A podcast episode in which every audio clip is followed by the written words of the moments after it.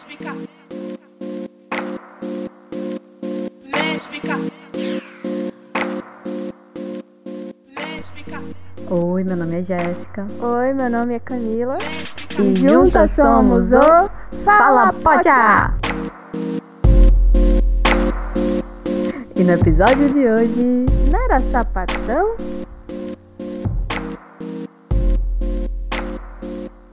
Bom, gente, antes de começar nosso segundo episódio, a gente queria agradecer por todo o feedback que a gente teve de vocês lá no, no Instagram, que é o. arroba Fala Podia.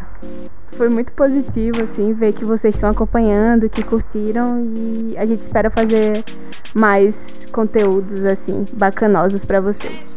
E hoje vamos falar sobre. É, o episódio de hoje é sobre uma série que tá na Netflix. A série chamada Feel Good.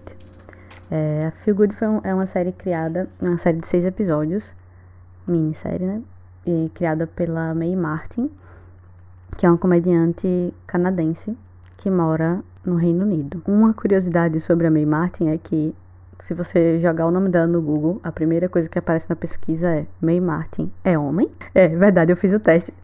se vocês quiserem Isso foi o que eu achei mais interessante. A May, gente, pra quem não sabe ainda, ela é bissexual. É por isso que a gente escolheu o tema hoje ser Nera Sapatão, porque é exatamente sobre essa invisibilidade das, das, da bissexualidade, principalmente para as mulheres mais ma- masculinas, como a May, né? E é interessante porque, fazendo uma sinopse, né, do, da série, a May, ela conhece essa, essa personagem, que é a George, depois de um dos seus shows, na apresentação numa casa de, de stand-up, de comédia. E eu acho muito legal como eles constroem essa coisa do... Usar o estereótipo do- dos relacionamentos lésbicos, mas é, ainda assim discutir isso e tratar de temas bem complexos, como é, essa questão da, da identidade, do, do gênero fluido, até da, da questão do uso da- de drogas, que é, que é uma das coisas que passa a série. Só que de um jeito bem leve, que você, tipo, você sabe que é denso, mas ainda assim você consegue rir junto, né? Aham. Por isso que é tão importante ter sido escrito por, por May também, sabe? Que ela consegue, pelo stand-up dela, ficou claro isso, esse, esse jeito dela tratar de assuntos tão pesados e pessoais, né? E, tipo, eu- acho que ela tá muito bem. Eu vi críticas muito negativas sobre a atuação dela, Verdade. mas, tipo, é, ela tá fazendo ela. tá bem natural. Tava vendo a entrevista e ela falando que pra construir as personagens, as outras personagens, né, encontrar essa parte, essa veia cômica no que os outros fazem, né? Ela disse que, que foi bem, foi bem natural, né? Mas pra encontrar o dela, tipo, encontrar o que é que é, o que é que era engraçado nela necessariamente, não o que as outras Pra poder atuar, né? Foi um pouco mais difícil. E aí ela agradeceu, inclusive, nessa, nesse trecho, a participação do, do co-escritor, que é um amigo dela chamado Joey Hampton que ajudou ela, inclusive, a trazer essas, esses elementos cômicos sobre a própria personalidade, né? Que ela traz também no, no stand-up, que é essa coisa da personalidade viciada, né?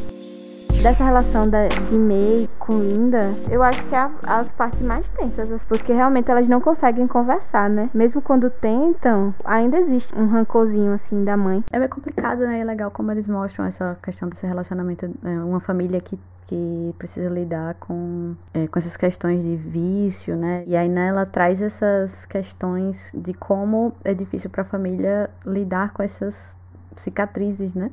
E também isso influencia em como os relacionamentos da, da- dessas personagens vão acontecendo depois, né? Porque a, a May não consegue conversar com a mãe, mas também ela não consegue conversar diretamente com a George sobre as coisas. A George não consegue conversar com a mãe dela sobre, sobre questões e ela também não consegue conversar com a May sobre questões. E meio que, que isso vai refletindo nesse, no, no, no cuidado que vem antes, né? É muito difícil entrar num relacionamento, não entrar, mas estar num relacionamento e construir isso de forma saudável, né? Eu acho legal como eles trabalham. E, e eu acho que é daí que vem minha maior agonia assistindo a série, é o fato das pessoas não conversarem. Muitas coisas dão errado, mas, tipo, muito poderia ser resolvido com a conversa, sabe? E, tipo, se George realmente conversasse com May. Porque George só quer saber as coisas que estão acontecendo. Mas aí quando o May pergunta, ela sempre dá um jeito de desviar do assunto. Ou simplesmente diz, estou com sono, vai dormir. Muitas vezes também se volta pro sexo, né? Tipo, como, como desculpa para fugir da realidade. Meio que May vira um, uma válvula de escape para George. O que não deixa de ser um vício também, né? Elas trabalham também uma questão de.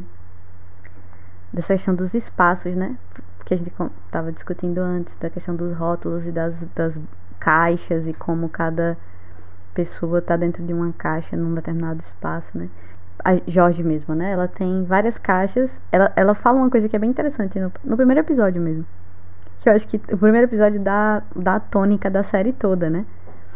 É, que é engraçado essa coisa do. Por exemplo, o sapatão muda, começa a morar junto no primeiro encontro. A série traz isso bem. E, tipo, em oito minutos, você já, elas já se conheceram, já transaram, já estão morando juntas há pelo menos um mês, a outra já se mudou pra casa dela. Então, em menos de dez minutos de série, já tá, já tá entregue. E o que eu acho louco disso é que, ao mesmo tempo é, George abre a vida dela, mas aquele momento que elas vão tentar escolher um armário para George ficar melhor e tal. E aí elas acabam conversando sobre conhecer amigos e, e George coloca a May de, pela primeira vez no armário, né? Sim, ela é, é verdade. Tem Essa isso. É e, e pra, pra desconversar do assunto e tal. E acaba que elas não compram o armário e May fica de um jeito como se fosse temporário mesmo. Tipo, só as coisas dela em caixas. É, tem essa. Durante a série toda, ela, tipo, ali não é o lugar dela. E George não faz nem um pouco de questão de que a namorada fique confortável também, sabe? É, tipo, ela, ela, ela meio que não, não conseguiu sair das próprias caixas, né? E aí fica colocando a outra em outras caixas. Sim, sim. Mas May sim, também não. Também, também faz é. sentido isso. Mas May também não quer trabalhar algumas coisas, né? Eu acho engraçado esse lance das caixas com, a, quem, com o Jorge, principalmente, porque ela vem de, um, de uma dinâmica, né? De família tradicional, amigos que seguem um processo tradicional, heteronormativo e tal. E até aí, ok. Ela, é a origem dela, né? E ela tá lidando com isso também. Tipo, as, as coisas que ela imaginava que ela ia estar tá fazendo com 30 anos, que os amigos dela estão fazendo, mas que ela não, não tá fazendo porque ela tá tendo outras experiências, né? Vivendo outras coisas. Mas ainda assim existe essa dificuldade desse desprendimento, né? George tem essa vontade, né, de pertencer a, a essas caixas. Por isso que para ela é tão difícil sair de uma caixa e, e assumir também, sabe? Sobre George, eu acho assim, eu acho que tem duas coisas duas cenas que são bem legais sobre essa questão dela. A primeira é no segundo episódio, quando ela sai, né, ela viaja para um casamento e ela não leva a May, né? Apesar de poder, porque tem lá o convite para pra um acompanhante. E ela tá lá na festa, toda triste, meio que assim, né? Porque todo mundo lá com os seus pares românticos, não sei o que, e ela tá sem a May. E a fotógrafa chega perto e ela diz, é porque você não tá. Porque você tá, tá assim triste? Aí ela diz que tá, tava pensando na namorada. Ela. E aí a fotógrafa fala que também tem uma namorada, né? E é, é meio que a série vai dizendo, velho, você já, a gente já tá, tá, em outra época, você não precisa mais ter esse drama aí. Qual é o seu problema? Porque você não tá se jogando. Muito sim. Ah, e a outra, é, no final, no, no final, mas lá pra, pro, pro quinto episódio, sei lá, que a, e a, ela vai dar um, a, uma aluna briga na sala, né? Chama outra de sapatão, não sei o que. Ela briga com a aluna e vai na sala da diretora e diz que não vai mais aceitar isso, que essas crianças precisam ter aula de, de é, sobre inclusão e tudo para parar de fazer bullying com as pessoas por causa da orientação sexual delas, não sei o que. Ela fez, mas isso já tá na no, na grade curricular. Você não tá dando essa aula para eles? O que é que você tá fazendo que você não tá ensinando isso para eles? Então é meio que, que é, são coisas que dão na cara dela assim, tipo, mulher, Sim, Vamos sim. lá. É tipo, o problema é mais interno do que das pessoas que estão ao seu redor, né? Mesma coisa foi os amigos quando souberam de, de mim. Sim, tem, tem consequências. é, tem consequências na, na forma como elas continuam se relacionando, né?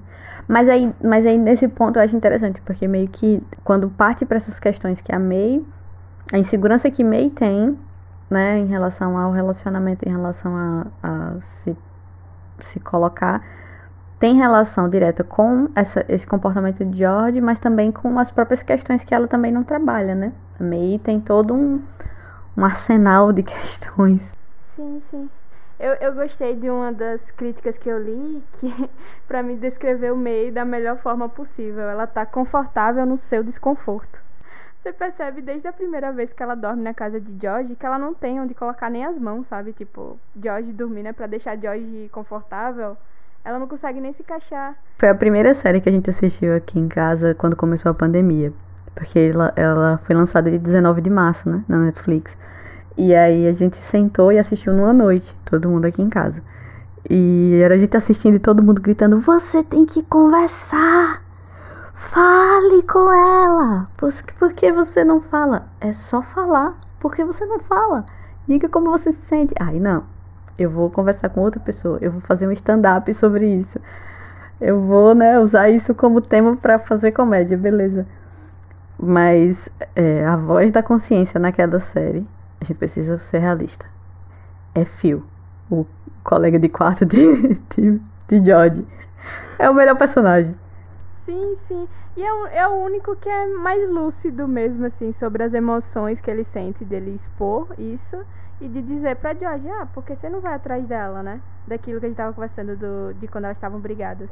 Ah, porque você não fala isso pra ela? Tipo, é o óbvio. Ele, ele é tipo a versão da, da gente assistindo. É verdade. Phil é como se fosse a representação de todo mundo que tá vendo o absurdo daquele relacionamento e quer ajudar, a dizer, mulher, vai conversar com ela. Faça alguma coisa. Tentem se resolver. Eu acho legal isso também, porque você traz pra dentro da comédia discussões que normalmente não estão na comédia, né? Que não são não estão ali só para aliviar a situação, mas também para você refletir sobre, de uma outra forma sobre o assunto. eu acho que no quinto e no sexto episódio, a gente começa a, a realmente se apresentar das questões de gênero que a, que a May tá enfrentando, né? Essa questão de como ela se vê e como ela projeta muito em quem, quem ela é a partir do, do que ela. das expectativas da Jorge. E, e como isso é problemático. Sim, sim. E não necessariamente expectativas da George, é expectativas que ela imaginou que George tenha por estar se relacionando com ela. Porque George em momento algum disse, ah, eu tô com você porque você parece um cara. Não, desde o começo ela falou, nunca beijei uma garota, sabe? Tipo, na primeira conversa que elas têm, que tipo, George está dando em cima assim, né? É a primeira coisa que ela fala, mas aí é meio que entra nesse rolê, que eu acho que é mais uma coisa interna dela de tá se descobrindo, né? Ter essas questões, quer dizer, ela já tinha essas questões, mas ela começa a, né, devanear sobre como ela pode representar um papel para Jordan e não entender quem ela é. Eu acho que a segunda temporada pode trazer, é, desenvolver mais ainda essas questões, né? Porque ela precisa realmente resolver as questões dela.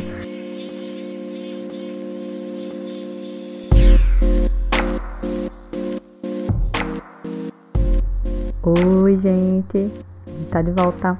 Vamos pro segundo bloco do nosso podcast. E hoje a gente vai seguir na linha do tema do episódio, que é Não Era Sapatão. Estão preparadas? E agora vai começar o Histórias do Brejo.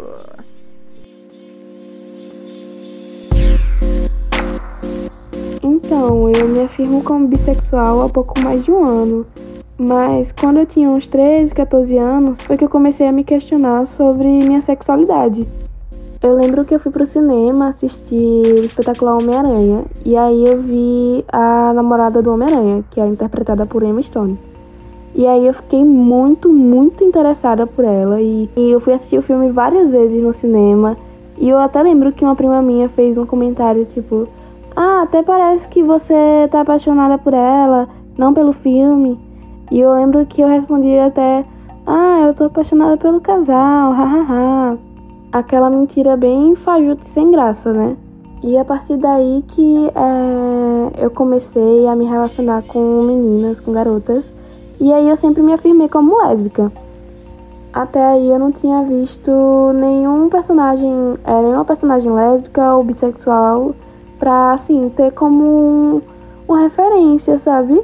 Aí em 2015, 2015 não, 2016, é, eu assisti Carol, que foi o primeiro filme com personagem lésbica que eu assisti. E meu rosto ficava quente, sabe? Sempre que eu via a cena com elas duas. E eu ficava muito envolvida, fiquei muito envolvida com os personagens.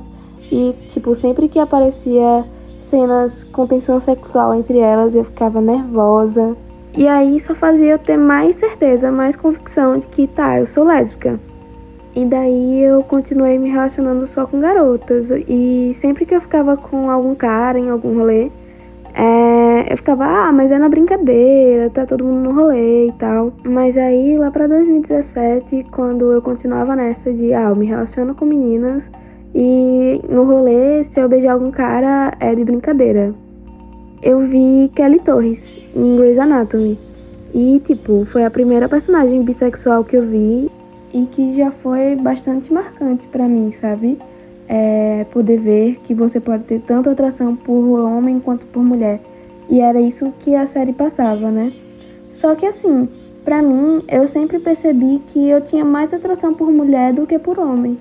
Então eu ficava, ah, então eu sou lésbica. E eu acho que é o que falta nas produções audiovisuais, além de personagens bissexuais, mostrar que a bissexualidade não é só ter um interesse igual, uma atração de 50%, 50%, sabe?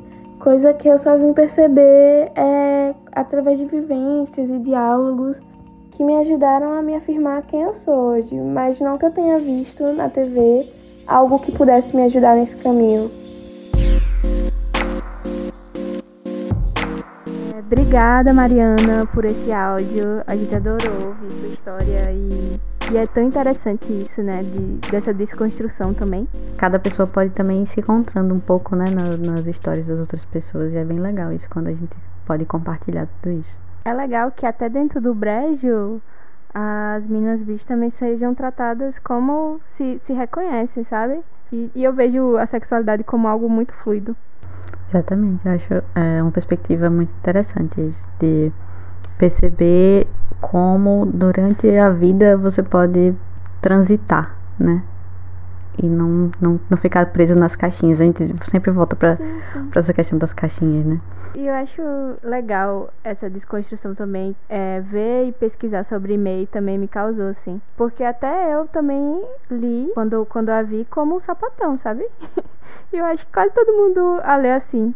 Eu vou, a gente vai pesquisar e vai atrás de uma realizadora e fica, não, mas, cara, essa história de gaydar que fode com a cabeça da gente, que a gente fica achando que acha que consegue Sim, identificar, não tem sim. nada a ver, cada pessoa é uma pessoa, é uma realidade, E é aí um... volta pras caixinhas dos estereótipos do que é ser sapatão, né? E aí vem uma figura como o May, quebra as pernas de todas as Nosso, pontes. no- nossos próprios preconceitos, né? A gente fica sempre falando da- das questões do, de quem tá fora do espectro, mas dentro do espectro tá cheio de preconceito e de, de determinação e de Sim, tudo mais. sim, sim. Inclusive, principalmente, né, com, com as meninas bissexuais, né? Por isso que eu achei interessante a gente tratar esse tema hoje.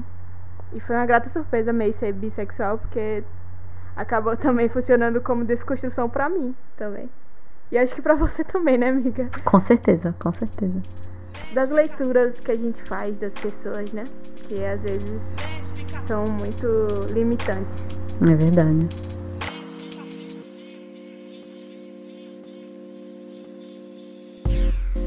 Gente, agora é hora da nossa dica. A dica de hoje é a série Scan Espanha.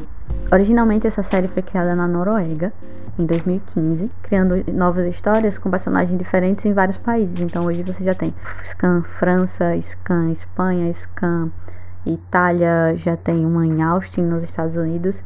E cada uma tem personagens diferentes, com mas os temas giram em torno de algumas coisas próximas, né? Tipo, essa questão da vida adolescente, é, questões, de, questões emocionais, problemas com uso de drogas ou questões de sexualidade, mas sempre tratadas de uma forma bem bacana. Então, é, se vocês puderem assistir, a, a Scan Espanha, principalmente a segunda temporada, que foi a que me pegou, que a gente tem o chip do meu coração, que é Croana, Cris e Joana. E, e, é isso, elas lidam com essa questão da bissexualidade, que é interessante. Tem questões de. Você tem algumas questões que perpassam, mas pela ideia da construção da história é assim: você tem seis amigas ou seis amigos, e nesse grupo, cada temporada é focada em um personagem. E aí, nessa segunda, nessa segunda temporada, o foco foi Cris. Menina padrão hétero normativo descobre que está sentindo algo diferente por, pela garota nova da escola. Mas isso vem com várias questões, várias discussões também por causa desse, desse relacionamento e, com, e questões que a própria Joana ultrapassa. E o que é legal da construção da série é que meio que você tem essa, esse link com as redes sociais e o YouTube. E meio que acontece que assim, você fica totalmente imerso naquela realidade. Você fica vendo. As personagens têm páginas no Instagram, perfil no Instagram. E aí você fica vendo os recortes, né, dos stories e as postagens no feed das personagens. E, e é bem bacana, assim. Agora tá passando, atualmente tá passando a quarta temporada, que é focada na personagem Amira, que é uma das amigas que é muçulmana. E é interessante, tá sendo bem, bem legal também. Se vocês quiserem ter a experiência de assistir real, time, né? No mesmo tempo que está acontecendo, vocês podem ver agora na quarta temporada. Mas eu recomendo muito a segunda temporada, que foi a minha paixão. Sim, outra coisa também que encaixa muito com o que a gente estava falando há pouco é Joana, quando você falou sobre ela ser bi, o que eu acho massa é isso, porque Joana facilmente pode ser lida como lésbica. E até Chris toma uma surpresa, assim, quando vai stalkear ela no Instagram e descobre que ela tem um namorado, né? Tipo, aquela. também volta para isso, do, dos estereótipos de gênero que acabam sendo encaixados na sua sexualidade também. E que não é bem assim, né? Ela é bem resolvida isso. E as atrizes também têm uma postura bem legal, porque elas são é, bissexuais e as atrizes, em todas os, as entrevistas e, e é, materiais que eu vi com elas, elas fazem essa, esse processo mesmo de, da, de discutir o tema, né? Elas não, não fogem do tema. Elas sempre conversam e falam sobre a importância de ter personagens, atrizes bissexuais é, nesses papéis, né? Porque isso também traz um. Representatividade, né? Exatamente. Bom, gente, o Fala Pote dessa semana vai ficando por aqui. Não esqueçam de seguir a gente no arroba Fala Pote. Exatamente, a gente tem vários conteúdos lá bem legais e, e muitas dicas e coisas. E, várias potes do cinema. E várias bis também. Audiovisual. Sim, sim. tem várias garotas. E a gente gosta de conhecer coisa nova também, né? Tipo, se a gente não falou ainda de alguma série, assim, que você comenta e as pessoas dizem, que série é essa? Nunca ouvi falar. Manda pra gente. A gente vai conhecer e vai trazer. A gente gosta de coisas novas. Mandem pra gente, por favor. E é isso, gente. Até a próxima e tchau. Um cheiro. Tchau.